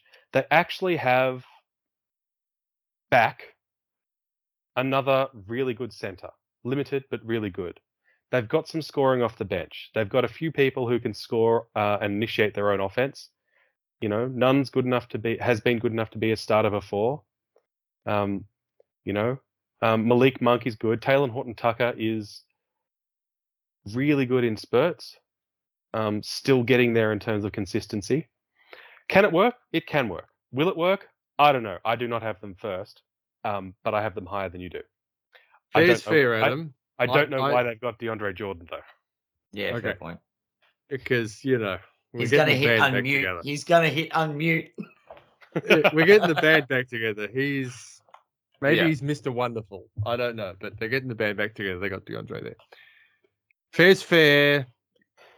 Adam, you have the right of reply. Um, I don't know about to write a reply. I, I think uh, Dan makes a lot of very, very valid points. Uh, on the Westbrook I like the side way Strub thinks. on on on on the Westbrook side of things, I I do I, I rate Westbrook quite highly on his competitive drive. Um, and I think if if there's any player in the league that has that, and they keep referring to the Mamba mentality, that Kobe Bryant drive, Westbrook embodies that. That man is a workhorse, and pairing him up with LeBron James, I think is going to be exciting. Um, I I say I think it's going to be exciting. I think we could see Oklahoma City Russell Westbrook again. I I, I think that's that's got to be the goal. If you're going to assemble all of these people, Is These that players that 45 want- wins an MVP in a first round exit? That OKC Russell Westbrook? yeah, that level. Except they didn't have LeBron James on the team. So uh, anywho, or Anthony Davis for that matter. Oh, he finally got mentioned. It's just excellent. You mean the guy that's going to win Finals MVP? You mean the guy who I was just I, I I was waiting for you to go through the whole thing and just say no one's talked about the most important aspect of whether the Lakers will win or Well, lose the it's- championship. It's Anthony Davis. It, it, it is Anthony Davis, and it is for the reasons that you're probably going to touch on. But it's not only him that it applies to. Trevor Ariza is already down with a foot injury. I worry, and my concerns are, and, and the question is, will the roster work? That's dependent on injuries, purely. And a lot of these people are old. the better use of a term. Anthony Davis is the most injury prone player in the league. Um, sorry, no, the most injury prone star in the league. Yeah. He, but on his day, he is phenomenal. Like you put the this trio together of of Westbrook, LeBron, and Anthony Davis, and they're all fit and healthy. They're a nightmare. If if you could give me 82 games of Anthony Davis guaranteed, I would have had them number one, and I wouldn't have given it a second thought. I just would have put them at number one, and you would. And to be fair, if it was if it was LeBron, Anthony Davis, and the Orlando Magic roster, and you gave me 82 games of Anthony Davis, I'd probably still have them in the number one. Still, them have them those right two guys there. together. Yeah. Yep. And and The this re- is the thing. I think the pieces they've got is is is going to be really exciting. From what we've seen earlier, it looks like the Lakers have snagged a bargain in Malik Monk. Um, Hmm. I was high on him when he got drafted, uh, but he didn't. Obviously, th- there, there wasn't a lot. Um, it was underwhelming the output in in Charlotte. But uh, I think there's a lot of thought that's gone into this roster when it just seemed like it was anybody that hasn't won a title and wants to jump on LeBron's shoulders. You're welcome to come here, and LeBron will put you on ads, and we'll go. um, yeah. I, look, I, I think it's going to be fun. Here's to what we're gonna, but this is gonna happen. No one, everyone's gonna talk about everyone else on that later roster right up until like at the earliest Christmas day. Mhm. It's all gonna be about oh, is Westbrook fitting in? You know, oh, Carmelo shooting too many twenty footers, or you know, Dwight's crazy, or DeAndre can't play, or you know, why has why have we only seen five minutes out of Rondo this season, or why isn't Talen Horton-Tucker taking the step? And it's just like this is really simple. I don't trust Anthony Davis's body and this, you know, if Anthony Davis plays that series against the Suns, the Lakers win that series if Correct. they have a fit Anthony Davis. Yep. And I say that without that, that that I don't have to pause to think about that. That's the truth. The reason why the Lakers won the championship of the bubble is because Anthony Davis was healthy for through the bubble. You put Anthony Davis together with LeBron James, and they're he- and and Anthony Davis is healthy. Um, they win. They, they are the they are the favorites to win the title. I just don't trust Anthony Davis's body to get him through the NBA season. I can't with any confidence say he's going to be there when the whips are cracking in April, May, and June. And So- sadly, sadly, I um, I I have the tendency to agree on that that point. Yeah. So Historically, he he hasn't been there so crucial points. Yeah. that's That's how I see it. And it's uh, you know we have a lot of fun, we have a lot of laughs with you, Adam, and all that sort of Mm. thing, and obviously the Westbrook and everything like that. But it's just like we're going to be At least talking as about long as I didn't get any West bricks. That's Yeah. Yeah. Um The next the next movie that LeBron James is filming with his teammates is the remake of Cocoon. I think this is Oh, oh, oh, oh! Now it's there. So we've just on. gone back. We've gone even further from a boy band reference from like the late nineties. Now we're talking Wilford Brimley in like 1986. Yeah, know, Wilford it's Brimley. due for a remake. It's due for a make- remake. It is due. It is due. It is overdue. Wilford Wilford Brimley when he made Cocoon is like younger than Tom Cruise is now making the next two Mission Impossible films. Dude, just saying. Now, but he Um, doesn't have the diabetes.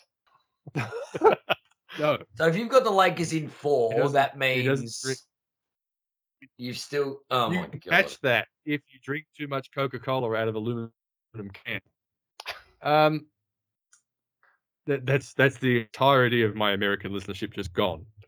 Uh, um, and I do have some. I do have some people in America. Listen. I don't know who they are, but you know, hi guys, and I hope um, I hope uh, you're having a wonderful time over there. Number three is my Phoenix Suns.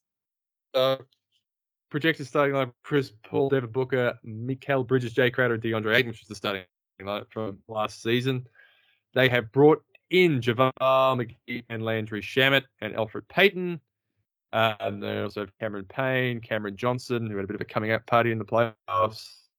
Um, they've still got Frank the Tank himself, Frank Kaminsky. Um, Dario Saric, who is currently recovering from the knee injury suffered in the finals.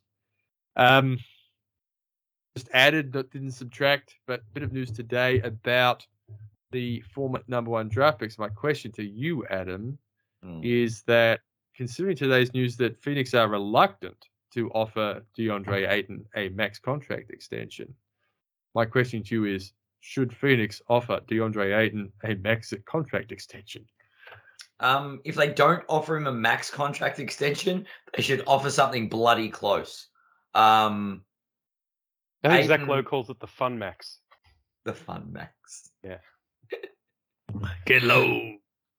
It's um now look, they the the way they spent they've spent their money has been interesting, but Ayton was a big, big, big factor last year, last season, which is actually this year, but whatever. Um, I I just do you see him just going? Oh no! Apparently, he's pretty upset that he that they're not offering him. Do you- he thinks it's a, it's like I'm not taking anything less than the max. So, I mean, I no think one thi- roots for I think office. this is I think this is going to be this could potentially be bad for Phoenix. Yeah, but no one roots for front offices. No, No. one turns up to a basketball game with a with a jersey with the name of the GM on the back of the shirt. Uh, unless there probably was someone in Houston who had a Morris singlet. But anyway, that I would've got that's a ex, that's an exception to the rule. Um, But Paul's right, on a contract. Paul's on a contract that pays him less next season than this season and next the season after that. So that's diminishing, yeah, and the salary cap will be going in the opposite direction. Um, but they can afford it, is what you're saying. But it doesn't matter if they can afford it or not because they're in the NBA where everybody affords it, unless You find a way to afford it, and you don't you want to find a way to tax. afford it, or you find a way to do what the Oklahoma City Thunder and the Orlando Magic are doing. And trust me, we've done that in Phoenix, and that's why we draft. That's how we got eight. Um, We've had also got Dragan that. We Bender that way. But anyway, we were two wins away from an NBA championship last season. You've got a you've got a a period which is re, which is finite where you've got Chris Paul, Yeah. and you've got this team that's sort of uniquely built to be operated by Chris Paul. Um, well, the question is, by the time Chris Paul's done, is this group going to be sufficient enough to operate without Chris Paul? They need to get better but you can without him. Find, by that stage, you hopefully find someone who's like seventy five percent of that. Fair, fair, fair. You can add other pieces, but you're not going to have the other pieces on your team. Look, yeah. Look, I- look, we're, friendly. we're, getting. I guess we're getting off the question. It's the question is eight. They, Yeah, if they don't pay the eight max- in the max, they're idiots. Yeah, if Ayton gets max, they'd still be paying their best three players something like thirty million dollars less total than the Mhm. Lakers pay their best three players. Correct. So the Lakers don't have any qualms. Obviously, the Lakers are playing a market and have a supporter base, which means that they just that, that their organization is on a literal river of money. But this is Yeah. this is a no brainer. This you- this is the answer to that question is the Teddy KGB answer. Him pay that man his money. Yeah. Do you know the Do you know what the sad answer Yeah. is though? Look what he did to Denver in that series. And then any time, you know, the Clippers had to change their whole way they went about that series. Mhm. You know, not Paul or Booker. They, you know, Booker was play the, the the the way they were playing Booker at the end of that series was playing A, which was always Pat Bev. You know, Yeah. provoke that until he stabs you in the heart. But they had to change everything they did a bit when when they got to the line of scrimmage and they saw what Ayton was doing from like 18 feet. Yeah, I look, still I still think Phoenix are going to get to to crunch time and they're not going to give him the max. Yeah, they've got 11 days. They're going to piss him right off. He's Well, going to be so angry. They've got 11 days and then they won't be able to do it. Correct. well, that they've got they've got 11 days, and then he is committed to becoming a restricted free agent after the season, and he's going to be Yeah. playing that with his with that over his head the whole season. Look, people had concerns that Sarver wouldn't pay to keep CP3, mm. and that you know that wasn't going to happen, and he surprised many by yeah, was by hoping he was going. going to get a vet minimum for the Lakers. Yeah. They surprised many. Having said that, CP CP3 made it easier to re-sign him than he could have. Yeah. So it was, you know, at the stage of Paul's in his career, he realizes how close he one thing that's missing on his resume. He has enough money, and it's not like he's paying for peanuts. So there was a little bit of give, and, a, and it was a mature decision on all sides. This is this is the Ayton thing is not a mature decision on all Uh, sides. Yeah, Ayton, he's what twenty three, and he was that Yeah. good in those playoffs. Like it's Yeah. crazy to not offer him, to not offer him the max. Yeah. Um. And here's the money. Here's the scariest thought as a Phoenix fan. Devin Booker is a Kentucky guy, and he has a very good friend on another Western Conference team. Mm. And the scariest thought as a Phoenix fan is that the next the next 12 days go go through and Ayton doesn't sign this, you know, does, isn't offered the supermax and doesn't sign an extension for whatever is offered to him well, he's not eligible for the supermax. or whatever. The, sorry, the, the max maximum contract contract. extension. Yeah, Max yeah, rookie contract. max. He's yeah. not getting what. Yeah, there was a mi- misspoke. Then the wheel cogs start going around in the Phoenix front office's head about, well, we're going to lose him for nothing. We have to get something, and they trade him. For Ben Simmons. No, and they trade him and someone like Crowder or or some way to make the salaries work. They trade him for Karl-Anthony Towns, who Oh, played wow. with Booker on col- in college. Are you excited about getting DeAndre Ayton, Dan? Yes. They wouldn't be getting DeAndre Ayton. They'd be chip on his shoulder, DeAndre Ayton. We wouldn't be getting chip on, on his shoulder, Carl Anthony Towns, because that guy is a figment of your imagination. so, oh, how the table. having said that, I eh? think Sarver's going. to I think, yeah, I think Sarver's going to cave in the next eleven days. I think There's no other right. option. But look, he's done some They- stupid stuff before. Do you remember when Phoenix. Phoenix had three or four point guards and traded all of them? Yeah, that was that wasn't that was the most stupid thing they've done in the 21st century. They traded the rights to Rondo as a rookie for cash, which is another way of saying they traded him for some beans. So, Magic beans. look, For Here's two the thing. million dollars. I know. Come on, you own an NBA team. It's what you keep in your wallet. look. Here's the thing, right? You're owner of an NBA team. here's the thing.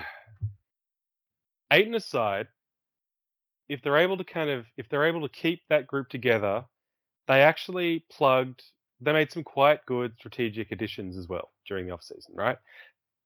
One of the things that showed up in the playoffs and cost them probably to some degree was the fact that they were very thin after Ayton at that position, particularly on defense. And they picked up Mm. JaVale McGee, who's, uh, you know, a great 20 ish minute a game defensive center, right? Mhm.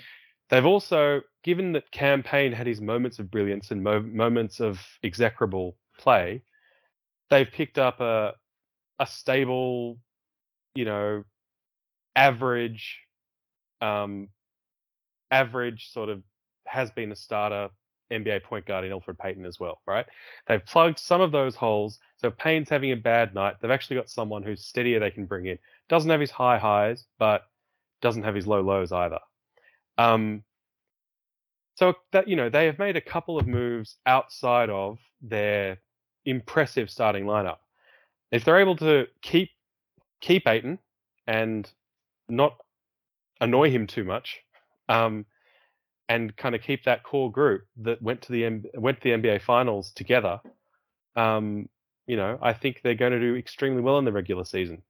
Um, time will tell. The other thing, that the other question I have with the team is whether Booker can take the next step. His his highs are high, um, but he doesn't. He he's hasn't been so far able to do it every night, and that's really the next step for him, right? Being able to to be Devin Booker every night rather than two out of three or one out of two. Um, and if he can do that, that will improve their entire team a notch. I think, Mm. particularly when it really Hopefully- Hopefully, one day, Daniel, you'll be able to talk about Anthony Edwards and Kobe Bryant in the same breath. But right now, for now, it's just going to be the, the two other guys in the pod talking about players on their own team.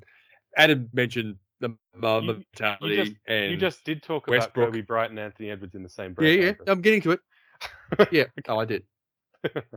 So, I did, but in fact, the guy in the NBA who gets most readily compared to Kobe is Devin Booker. This is in true. In terms of the Mamba mentality and that I want to be the next. You know, I, that's that's the that's the role model for me and all that sort of thing. So But also where Mm. where and how I- he gets I'm- I'm points too. yeah, I'm not worried about Booker. I wouldn't be worried about Go- Booker. He's got Paul with him. He's he's you know he's already signed his contract. I'm not fussed about that. I'll be worried on the 19th of October if we haven't re-signed Ayton, but Yeah. I think that'll happen because I think I think I honestly think James Jones is a pretty good operator, and he'll be like walking upstairs and saying, "There's no choice here. There's Yeah, you know, it's a lay down misère. it won't look bad for me because I built this roster, and if it goes bad for me, I'll just walk into another GM spot somewhere else. But the fans in Phoenix will never ever forgive you, Robert Sarver, if you don't pony up the dough. It's all on Sarver, and he's just going to cut that check. for our Mhm. legitimate number one draft pick. Yeah, a legitimate number one draft pick who got to the NBA Finals before other members of his draft cohort, Trae Young and Luka Doncic, and exceeded expectations. Um, And played the league MVP to a standstill. Yeah, I mean, he was Yeah. the most important player in that Denver series. Uh, Jokic could not find a way to cope with him, and yeah, it's just it's insanity. So, as a long-suffering, except for a glorious four-week period last earlier this year, long-suffering Suns fan, we just want we've got a chance to win a title. We can, you know, we're one step away, and we proved that last season. Just keep them together. Keep keep blow it up. Blow it up. and Booker together as long as Chris Paul is Chris Paul or a very close fac- facsimile of Chris Paul. Yeah. Please, please. Mhm. Anyway, I'm going to move on because we're, we're not making bad time. We've only got two teams left to talk about. One of them is from LA, and I'm going to talk about now. It's the LA Clippers. Um, projected You- you- starting lineup: You've got them a bit higher than I do. Reggie Jackson. Eric Bledsoe is now on their Clipper team. Paul George, Marcus Morris, and Ivica Zubac. They've got Terance Mann, who was sort of a revelation for them late in the season. Luke Kennard, Nicolas Batum, Serge Ibaka on the bench, and currently injured, and we don't know when he's going to return. Kawhi Leonard. They were the second best team in the West last year. They lost the conference finals. That's usually a good indication of the second best team. That's why I've got them number two this year. Paul George's team. Adam, you said you've been critical right throughout this podcast, right? I'm, I'm, I'm not biting. I'm not biting. So my questions to you, Daniel. Um, it was such a good gag. I just had to rewear it. I had to redo it. Is Bledsoe replacing Pep Bev an improvement? Is it is it is it, is it you know I, I there are big question marks over Bledsoe the last couple of years. Milwaukee basically drove him to the airport and then the you know he was nowhere near the player he was when he was at his peak. I guess in Milwaukee and before that in Phoenix when um he was in New Orleans. He was like he wanted to get out of there and sort of chose not to perform. Do we get the best version of Eric Bledsoe in play? If not, is he an upgrade on Pat Bev? No, I don't think he is an upgrade. Um, I mean, the fact is that he's he's not he's not a starter anymore. He's not good enough to be a starter, and he, in terms of like um, the, he's stepping into the shoes of the most important player on the team, who's out injured and is going to miss the whole season. So no, he's a liability, and I wouldn't be surprised if he's not starting for all that long. Um, I think there are some um, there are some other players on that roster who will probably do a better job than him in a starting spot. Um, I think one of the big reasons I have them lower than you do is because I don't I don't trust his contribution. Um, I think he's you know at, at, I think he's kind of fallen off a cliff, and I'm not convinced he's going to be substantially better here, and that makes him um, a, a, big drop after um, uh, after you know, given that they're going to be missing Kawhi.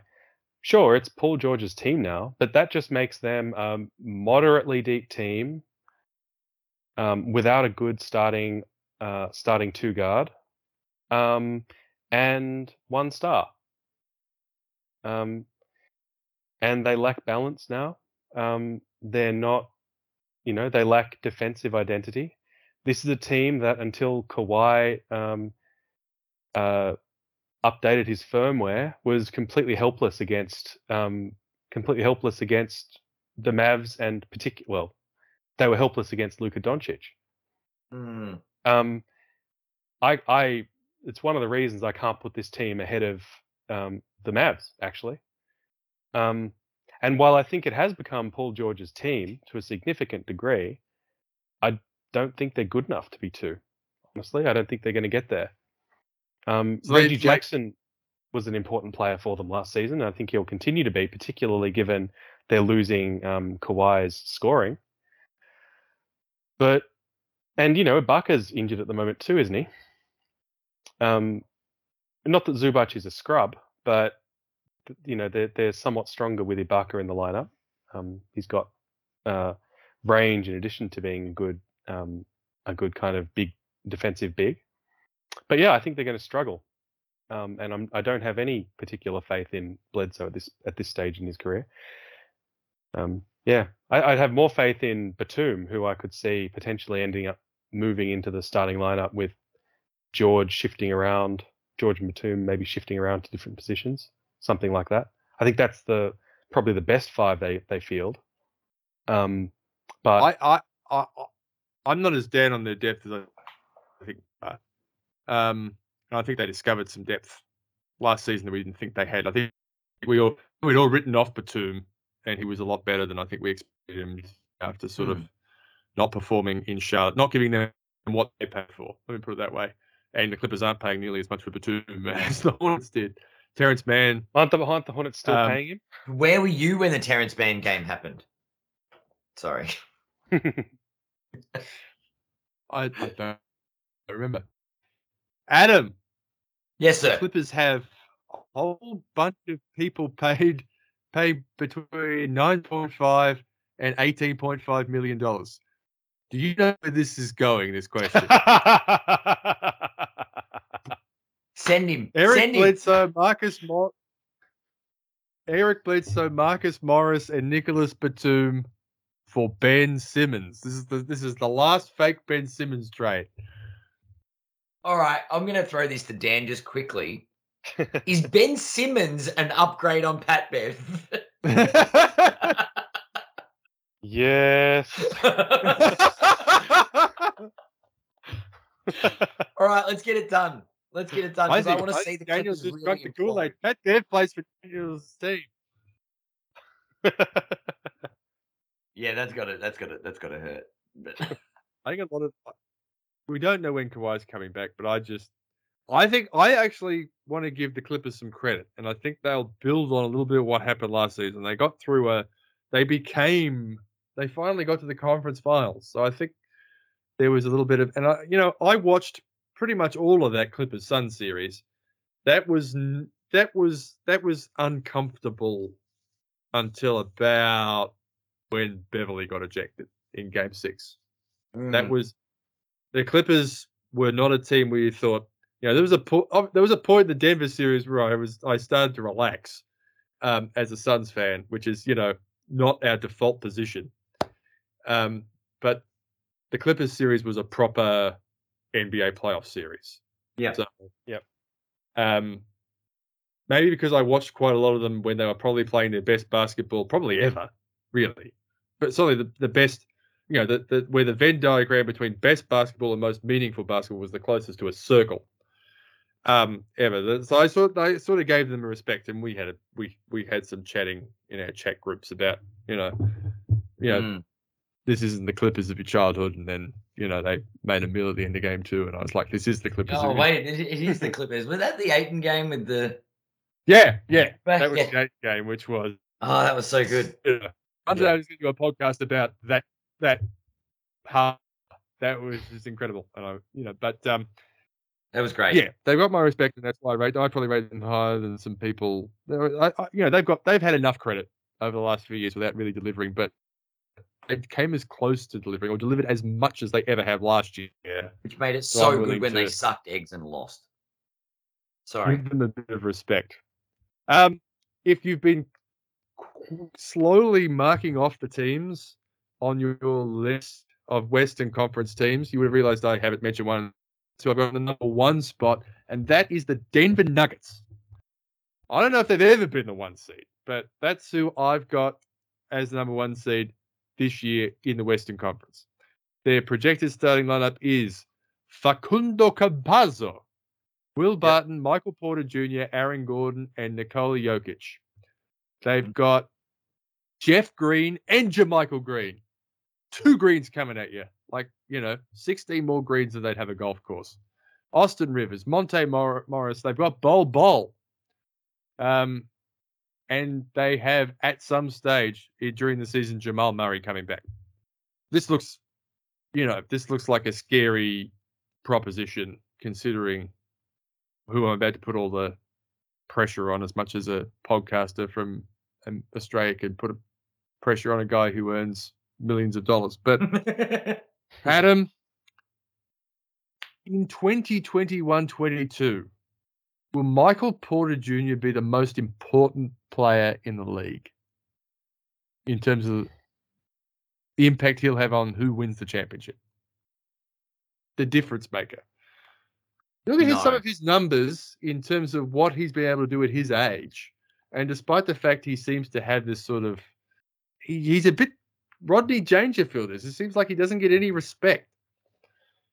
But, you know, he shot like 41% from three last year on like six attempts at his age, at his size. Hmm. Murray, Barton, Porter. Most important on the Denver roster, uh, on Denver's season or the league?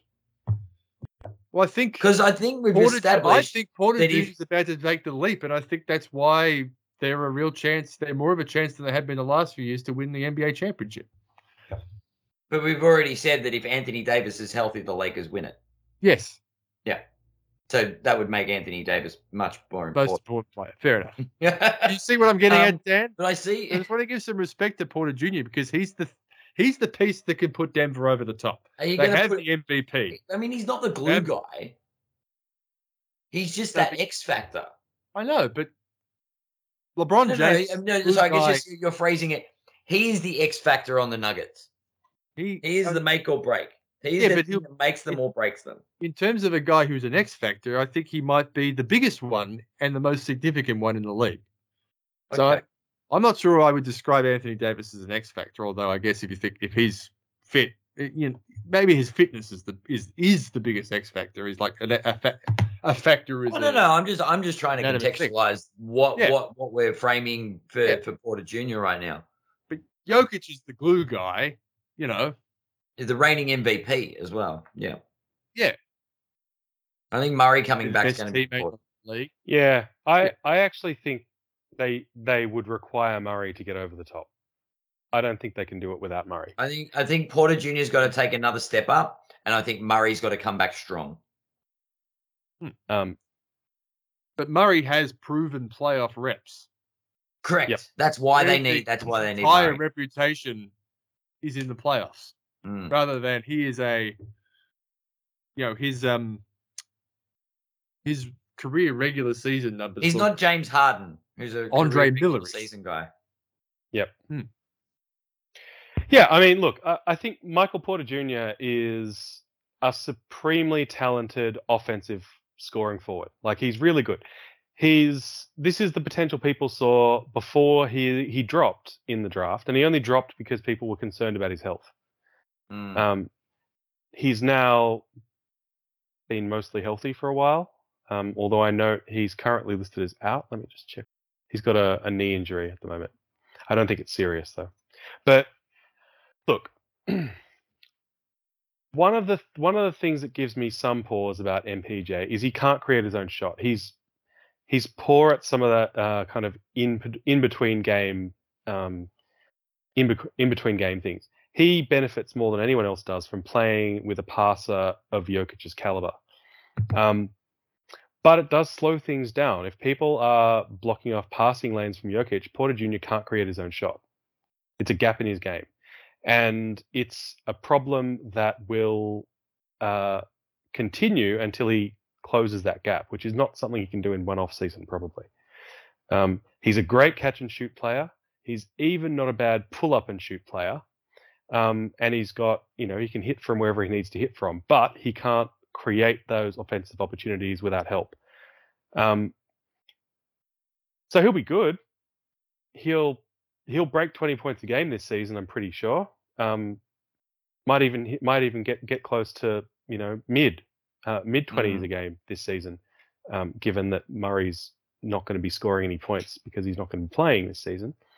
But I don't think so that you know i guess that represents sort of elite but i don't think he'll be good enough to um to get them past the conference finals um and maybe not even to them i'm not sure that there's enough um yeah i think with murray they're close to the best team in the western conference um but without him you know they will sorely feel that loss because he- he he gives them a second person who can create shots both for himself and others. Yeah. Um, and they miss it a lot without him. Um, I think we come- all expect him to be back though at some stage this season. It's a question of what version of Jamal Murray we get. didn't he? Didn't he? Didn't season. he? Didn't he do his ACL? Or am I making that up?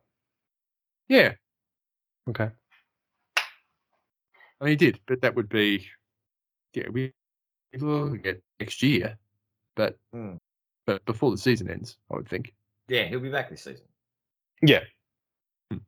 But but then they have a competent career backup point guard there in Monte Morris. I'm not and they're s- starting I'm not s- Campazzo, I'm- Campazzo. Mm. I definitely don't think they'll be bad. I think they'll be really Hmm. good. I just don't think they're going to. Um, I don't think they're going to snag the top seed without a significant amount of um, back close to his close to himself, Jamal Murray as well. We've also got to get a little bit more out of on Aaron Gordon than they did last season because there was points in particularly in that last playoff series where um he was anonymous. So Well, he's underrated. find a way to contribute. underrated injury loss of the season was they were miss they were missing Will Barton too, and they were noticing Mm. that loss. Okay, well we've got through in just under two hours. We did the Western Conference faster than the Eastern Conference, unless we want to talk twenty Boy more bands. minutes. I think before we... so it is time to get everybody's uh, on the record for their predictions for the Western Conference. Have to go for like finals predictions and an MVP speculative name. Um, so just recapping my order, which we've already gone through. 15th OKC, 14th Houston, 13th the Timberwolves, 12th the Spurs, 11th Sacramento, 10 the Pelicans, 9 Memphis, 8 Portland, 7 Golden State, 6 Utah, 5 Dallas, 4 Lakers, 3 the Suns, 2 the Clippers, and 1 Denver Nuggets. Adam, who did you have in what order? Okay. This is going to be a little bit different, but you'll see some similarities, I guess. Uh, in number 15, Yep. I have the Houston Rockets. Number 14, I have the Minnesota Timberwolves. Number 13, I have the San Antonio Spurs. Number Yep. 12, I have OKC. Number 11, I have Sacramento, which I think is the first time we've agreed in the bottom bit. Yep. Yep. Um, in 10th spot, I have the New Orleans Pelicans.